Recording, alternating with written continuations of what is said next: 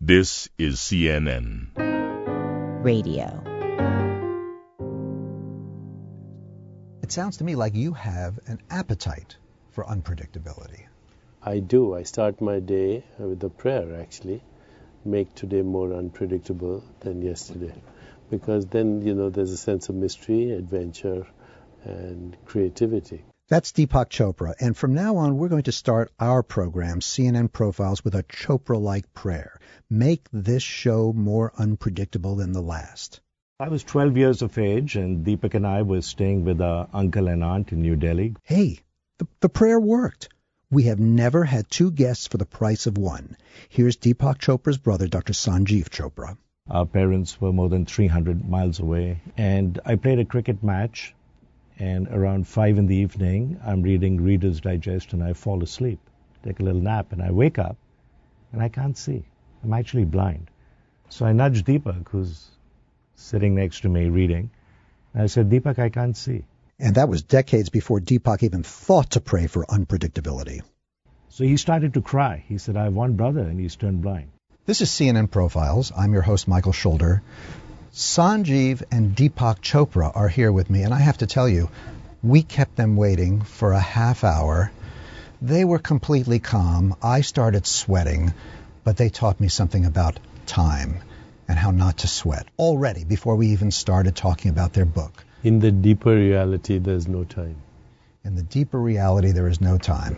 Time is the result of what we call subject object split. It's uh, the continuity of memory using the ego as an internal reference point. When you go beyond the ego, you break the barrier of time. Well, so I have to say, so I have read, you are here because you two brothers have just written a book called Brotherhood Dharma, Destiny, and the American Dream. And I have read the first half of that book. Don't tell me the ending. but I have read the first half of this book, and I have to say, I was not aware of time when I was reading it oh, Okay. because the stories were so beautiful.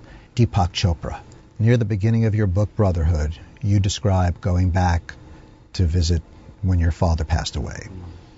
And there's, there's really an incredible scene in there, and it clearly was a big moment for you at the time. Describe that scene at the pyre and what the priest asked you to do.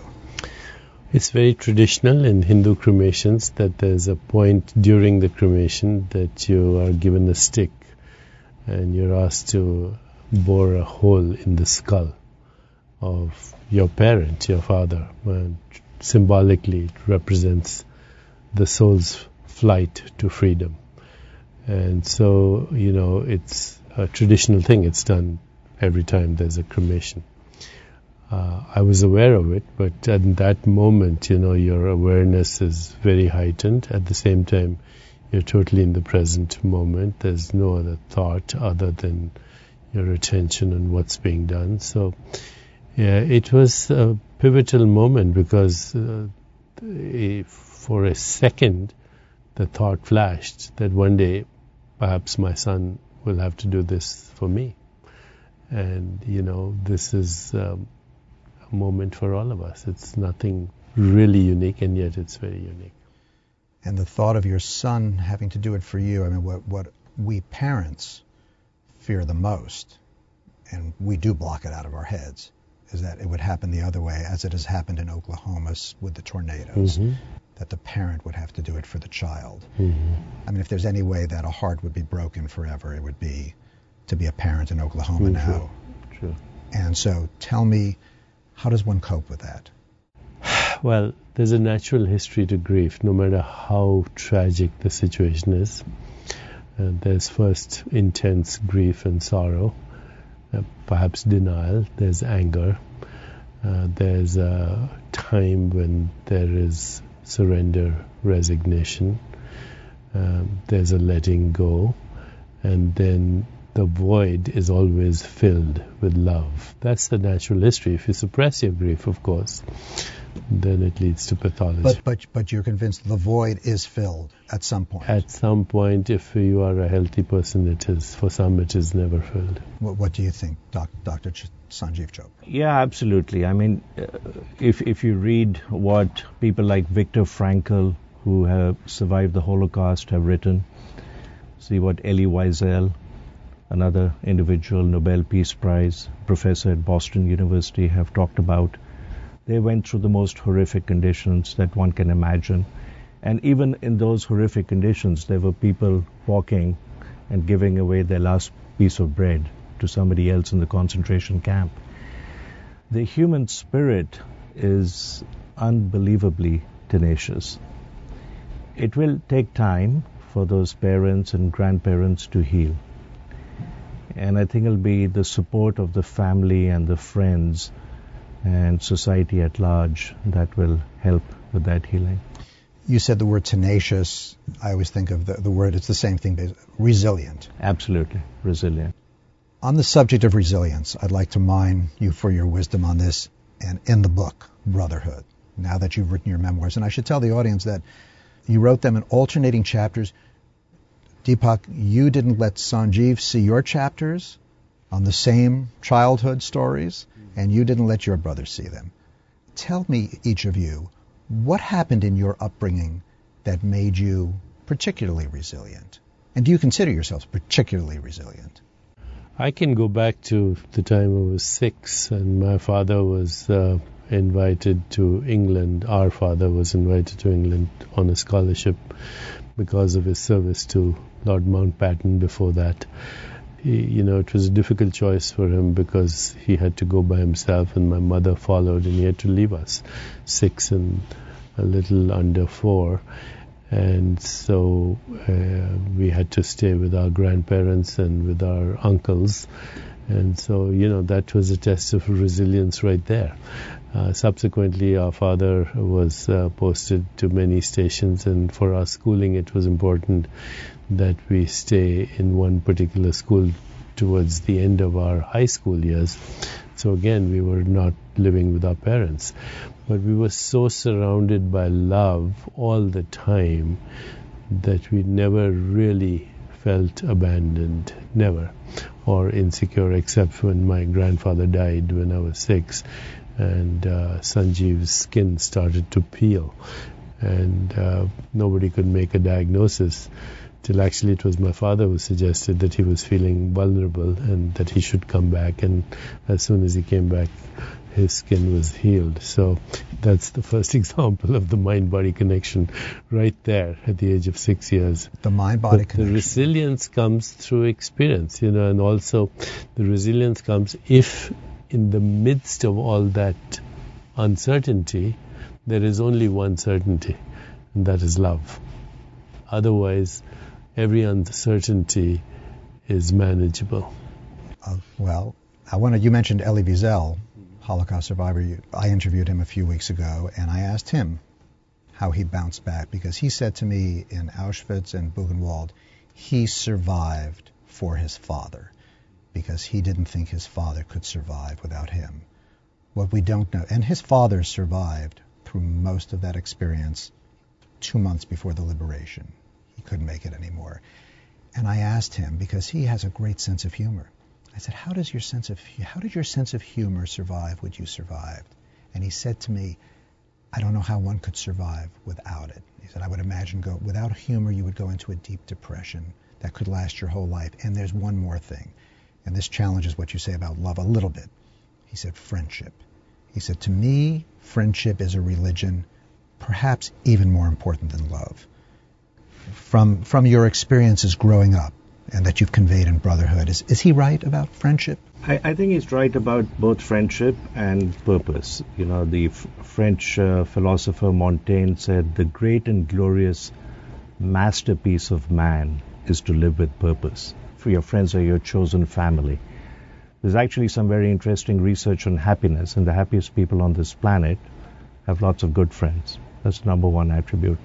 Number two is the ability to forgive. Earlier, Michael, you were talking about resilience. Think of Nelson Mandela, 27 years in prison, and when he's released, he's asked a question Do you harbor bitterness or resentment against your captors? He said, I have no bitterness. I have no resentment. Resentment is like drinking poison and then hoping it will kill your enemies. And the third attribute of the happiest people is serving others. So Albert Schweitzer, who was a physician, theologian, musician, Nobel laureate. 1952, he got the Nobel Peace Prize. Very humble man. When he got the Nobel Peace Prize, he said, Now I have to go earn it. But he once said, I don't know what your destiny will be, but one thing I'm certain of the ones amongst you who will be truly happy are those who have sought and found how to serve. So I've distilled it into three F's friends, forgiveness, and for others. If you do those three things, you'll be happy. For those listening on your on your headphones, this is now Sanjeev Chopra who is going to tell us about this this this very important moment in his life. So I was 12 years of age, and Deepak and I were staying with our uncle and aunt in New Delhi. Our parents were more than 300 miles away, and I played a cricket match. And around five in the evening, I'm reading Reader's Digest, and I fall asleep, take a little nap, and I wake up, and I can't see. I'm actually blind. So I nudge Deepak, who's sitting next to me reading, and I said, Deepak, I can't see. So he started to cry. He said, I have one brother, and he's turned blind. Our uncle took me to the military hospital where the doctors saw me, including an ophthalmologist, and they had no idea what was going on. There was even talk about hysterical blindness, that I was faking it. I was this 12 year old kid, good student, pretty good athlete, no reason for me to be doing that. And finally, they tracked our father down 300 miles away in a military jeep on a field trip. And he was a brilliant, absolutely brilliant physician. And he said, Tell me everything that's happened to Sanjeev in the last two months. I said, He's been fine. Said, no, tell me everything. Any injuries, any accidents, any new medicines? Oh, yeah, yeah. Last week, he had a laceration in his thigh, and we had to get him sutures. Said, Did he get an antibiotic? And they checked the records and said, Yes. Then he asked, Did he get a tetanus shot? And they looked at the records and they said, Yeah, he got a tetanus shot. And he probed further. He said anti-tetanus serum or anti-tetanus toxoid. This is 1961. And they looked at the records and they said anti-tetanus serum. And he said he's having a rare idiosyncratic reaction, maybe happens one in a million times from the anti-tetanus serum. He has severe bilateral optic neuritis, start an intravenous inflammation of inflammation the nerves. of the nerves, the optic, Optic nerves. nerves and uh, start him on massive doses of intravenous prednisone, corticosteroids. So that was done. And about five, six hours later, I could see a glimmer of light and then gray, and then I could see the hospital walls. Every hospital wall in the military hospitals was green. And my eyesight was restored. Uh, I could have turned permanently blind. I've told this story to professors of ophthalmology at Harvard Medical School, and they're absolutely blown away. Said, wow, many an ophthalmologist would not have known that. You rem- and do you remember it the way uh, Deepak Chopra? Do you remember Yeah. that blindness story the way Sanjeev remembers it? Absolutely, exactly the same way. And Michael, that was the moment I decided to become a physician. So that I need to be a physician like my father. And a physician, it, he was almost a magician, really. When I, when I read these stories about diagnoses, as a diagnostician, are, Deepak Chopra, are you a diagnostician for the soul?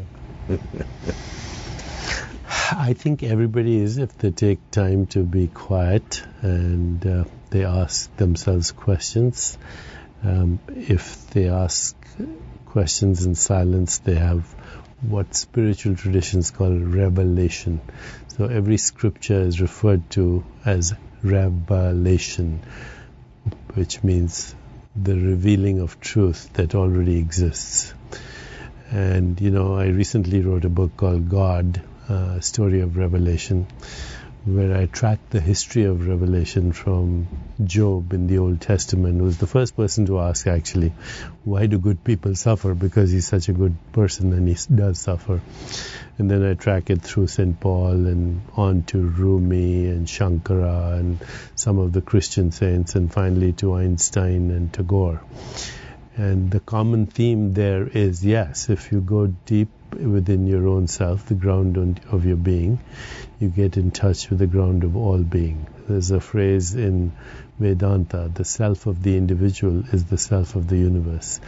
So, uh, the innermost core of every being is a field of possibilities, of truth. Uh, in Sanskrit, we say Sat Chit Ananda. Sat means truth. Chit means consciousness, knowingness, and Ananda, Ananda means bliss. So, am I a diagnostician of the soul? I've paid more attention, perhaps, to it than others, but so is everyone else. Now I want to shift over to Deepak Chopra because there is a there was a pivotal moment in your life when you decided the traditional path in medicine, certainly in the laboratory, was not going to be for you. Can you share that story with us? Yeah, I was training uh, as an endocrine fellow with a very famous endocrinologist, and there were certain things that I was becoming aware of in my setting in academia. And that was, it was very competitive. There was a lot of one-upmanship. There was a hurry to publish, and uh, although there was a great desire to know the truth, um, at least in the environment that I was in, it was more important to publish. We have a phrase in academia, publish or perish. So I was already becoming a little disenchanted with the environment I was in. Uh, one particular day, my supervisor, my attending, my professor asked me a question how many milligrams of iodine did Milne and Greer's rats get in the 59 paper? And actually, I had that information with me in my head, but I wanted to be sure. I said it was, I think, 2.1 or 2.2. Let me check it. And he looked at me in a very scornful way and he said, uh, uh, You should have that information in your head by now. So I took my briefcase, which had all these reference papers, and dumped it on his head. And I said, "You have it in your head now." And I walked out, actually. And he said he was shocked, as were the other fellows. And uh, he said, "You know, you've just finished your career. You're done. You, you, you'll never have a career in endocrinology anymore." And I said, that's fine. And, you know, actually I started to drive my little Volkswagen Beetle and he held on to it. I mean, and he was so mad. He called my wife and she was pregnant with our son, Gotham. And he said, your um, husband's career is gone. He's finished. And I actually didn't go home. I went to a bar and I got drunk and drove drunk home. Uh, this is 1970 74, 73, I think. And uh, I didn't have a job, and I knew I could not get a job. You know, I had actually insulted an important person, and um, I'd done it impulsively, but obviously something was brewing. I found an advertisement in the Boston Globe for an emergency room position in, the, in Everett, Massachusetts. I went there, met a Hispanic doctor who became a good friend of mine later, Gonzalez, Dr. Gonzalez. I said, don't know anything about emergency medicine. He said, I need someone, I'll train you. So that was a year of academia. Then I applied for chief residency. And finally, I did finish my endocrine training. Uh, the same year, Sanjeev uh, finished his gastroenterology training. So even though I was two years ahead, now we finished our boards together, endocrine and uh, gastroenterology boards. And then I practiced endocrinology for a while. I made rounds at uh, the various uh, institutions in Boston associated with academia, taught medical students. But uh, finally, uh, thanks to a series of other circumstances and partly my own training in neuroendocrinology, where was seeing the connection between consciousness and biology, mind and brain, brain and body, brain, mind and immune system, the field of neuro endocrinology, but also neuroimmunoendocrinology, and my own experiences in meditation, things started to connect in my own consciousness.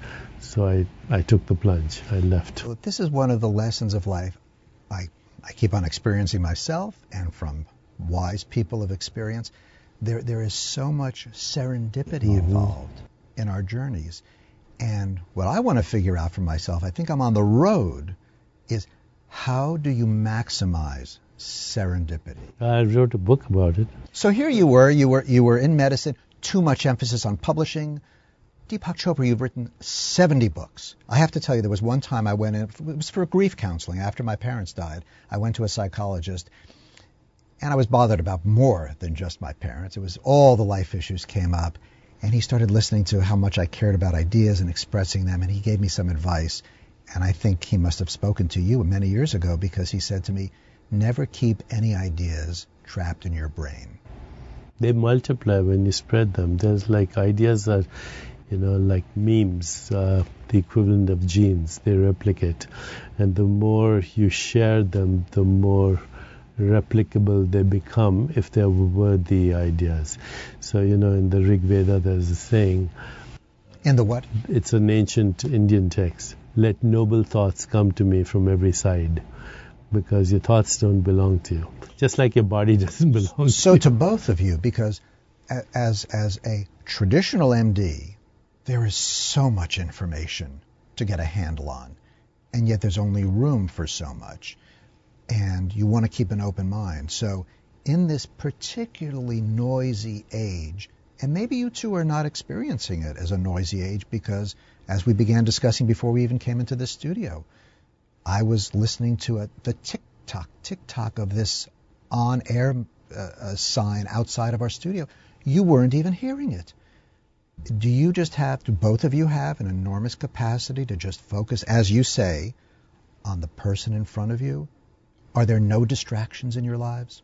There clearly are, are distractions, but I think what happens is that when you practice meditation, you experience this amazing silence during the meditation, and then that silence begins to permeate into activity. And no matter how chaotic things are around you, you're grounded in that silence. Mm, I give talks uh, maybe 50, 60 times a year to, in aggregate, 50, 60,000 physicians uh, throughout the United States. Uh, and I attribute the fact that I won a lot of teaching awards and so on, and I can speak without a note. And I can be looking at somebody on, on the right and seeing that during a certain sentence they have a quizzical look. And I say, let me restate that. And I attribute all of that to not inherent talent or anything of that sort, but the daily practice of meditation. I attribute it to even something else that both of you experienced it. I am so str- I have to come back to your father. The listening. When you when you both described the experiences of your father as a diagnostician, it was so much about not rushing to judgment, about listening. Tell tell me how much. I mean, I don't know if there's no way to quantify it. Tell me about the listening that you do. Well, there's listening with the instrument of the flesh, there's listening with the mind, there's listening with the heart, and there's listening with the soul. Uh, my father, our father, was actually an amazing listener, even with the flesh, which means with the instruments of perception. One of the things he was known for, by the way, was the, he could tell, and this is a very technical thing, the PR interval, which is in microseconds, milliseconds. Uh, it's the interval between the beating of the auricle and the ventricle of the heart. And he could time that to the precise moment in milliseconds by listening to the difference between the fourth heart sound and the first heart sound. Most people can't even hear the fourth heart sound. Not only could he hear the fourth heart sound, he could time the difference and predict what it would show in the EKG. Now that skill is gone forever. You know, when my father trained, EKG had just come. In fact, he trained with a man called Dr. Lewis. Uh, we know him for what we call the Lewis leads, the chest leads on the EKG. So he was one of the first people. The chest leads, the, what they attach to your body. Body, yeah. Um, to pick up the yeah. electric signals. So he could correlate his listening skills with the electro electrical information that came from the heart through these uh, Lewis or chest leads. Uh, but he was also a good listener to his patients' stories. He heard them out. You know, right now, uh, every patient comes to a doctor with a story, but the doctor is no more interested in making a diagnosis and giving a prescription or offering a treatment or ordering a diagnostic test than to listening to the story. That's changing a little bit. Right here, Columbia Medical School in New York, they hmm. actually have a rotation in what they call narrative medicine, where they teach medical students to listen to the whole story. Because unless you know the story, you don't know the context in which the illness is occurring. It sounds so basic, just narrative. We're, we all we are all living our narrative. But it's not only happening at Columbia; it's having it uh, happening at Harvard Medical School. It's happening at Stanford. Um, the, the art of listening has been lost, and we have to retrain the medical students and the young doctors. Many an attending will go to see their patient on the wards, and they'll be standing at the foot end of the bed and towering as the patient is lying on the bed and ask a few questions. They could spend 20 minutes, and then you talk to the patient and say, How long did Dr. Smith spend this morning at rounds? And the answer is going to be two or three minutes because they had the feeling that he or she was going to click and turn on their heels and walk out. So, what I've taught and what I've done over the years for more than three decades is I pull up a chair and I sit down and I listen to them and then I examine them and then I sit down again and I take a piece of paper and I put down my cell phone number and say, Do you have any questions? No, I don't, Dr. Chopra. Thank you so much. I said, You know, there's a good chance as I leave the room, you'll think of a question or your family would come in and you, they'll say, "Did you ask Dr. Chopra about you know whether you need hepatitis A vaccine?" And so please write it down, and I'll be back. I now want to do a study where I would like to randomize half the primary care physicians at the Beth Israel Deaconess Medical Center, where I have my clinical appointment in liver disease. At the end of the interview, half of them would ask this question of the patient I'm privileged to be your doctor. Please tell me, what can I do better to be an advocate for your health and well being? And the other half don't ask that question. Now, I've had this discussion with my colleagues, and they say, oh, wait a minute, we've got 15, 20 minutes to see the patient. And this could open up all kinds of stuff. What if the person says, you know, I'm, I'm suffering from parental trauma, or, uh, you know, my wife beats me up, or my husband, domestic violence? I said, it's very simple you say, It is so important, we need to discuss it. I'm sorry I can't discuss it. I'm going to make a notation in the record, and please come back and see me in two weeks. And that's where, where we'll start. I'm going to translate what you just said to me for parents, for parenting. Sure. Absolutely. I'm still learning. And so, as the parent, you really you need, need to. to this idea of worry from both your more traditional medical perspective and, and Deepak yours, how destructive is it and how productive is it? How, how, how beneficial is it to your health to figure out a way to not worry? And how do you even do that? So I have, um, you know, my specialty is liver disease, and more than 1 billion people in the world have chronic liver disease between hepatitis B, hepatitis C. The most common genetic disorder known to man is not cystic fibrosis. It's a condition called hemochromatosis where there's extra iron being absorbed from the gut, gets deposited in the liver, the pancreas, the heart, and can lead to major problems. And many a patient with hepatitis C, the baby boomers in particular, had experimented with intravenous drugs two or three times two or three times. And if they share needles, 50% of them get saddled with chronic hepatitis C infection in the first six months and 75% by the end of a year. So now they're productive citizens and they're working, they have families, and now they're being diagnosed with hepatitis C. And I see them and they say, Oh my God, Dr. Chopra, I just did it two or three times. I was young. Uh, a friend asked me to try it what's going to happen to me? Will I get cirrhosis? Will I get liver cancer? Can I transmit this to my children? Can I transmit it to my wife? And I often say to them, said, you know, there's a wonderful saying, yesterday is history, tomorrow is a mystery, today is a gift. That's why it's called the present. So stay in the present with me. I will be there for you. I will do the best I can to cure you. And incidentally, it's the, uh, interestingly enough, it's the only chronic viral infection in human beings that we can cure. And 15 years ago, we had a success rate of 6%. And now we're at the stage where close to 80 to 90% cure rate. The virus is eradicated. Now, now, Deepak Chopra, listening to that story, I bet I know one question you would ask your brother. Uh, we'll see if I can channel you at all but it would be why is it that some people who experimented with that intravenous drug use get the disease and are affected by it and others are not? Maybe he has an answer, but the real answer I think is we don't know. you know, the biological responses are unpredictable. as our fundamental uh, uh, things in nature. Uh, That's what uh, led me to the whole idea of creativity. In the absence of unpredictability, there would be no creativity.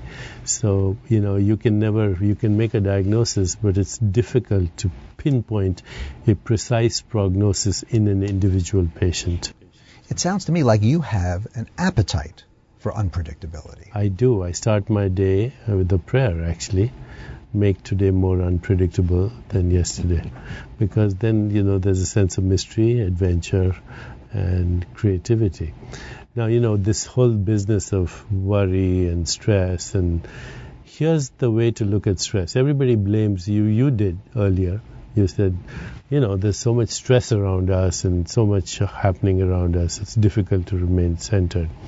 So there are many descriptions of stress in the Western literature. So in, in, in the literature, medical literature, stress today is defined as the perception of physical or psychological threat.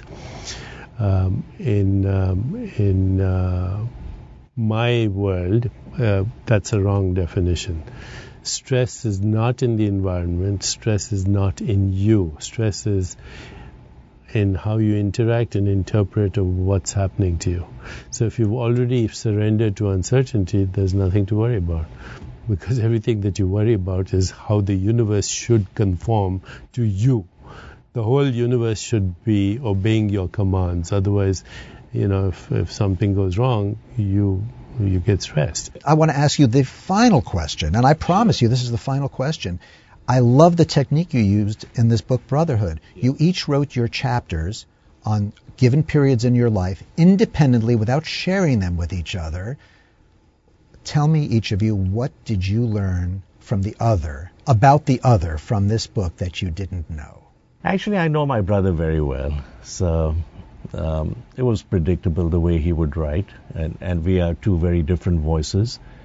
He's got the uncanny ability and the gift to be telling a story and then sort of digress and bring in Rumi or Tagore or Jesus Christ or the Buddha and then come back to that story and it just seems to flow.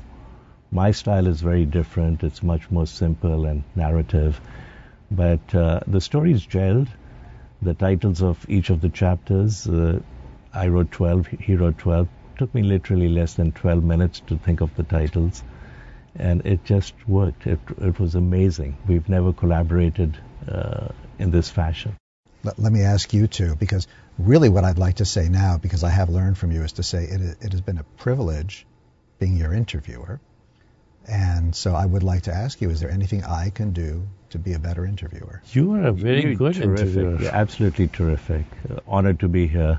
You asked very interesting, probing questions, and you were a very good listener. You didn't interrupt. You smiled. You made us feel very comfortable. I'll tell you feel what very you can do. comfortable. Please. Do it again with us. Oh, Yeah. you just made my day. No, seriously. Seriously. Seriously, we'd love to. Thank you so much, Deepak and Sanjeev Chopra, for sharing uh, the book Brotherhood with us and for joining us on CNN Profiles. Thank you, Michael. Thank you, Michael. Terrific.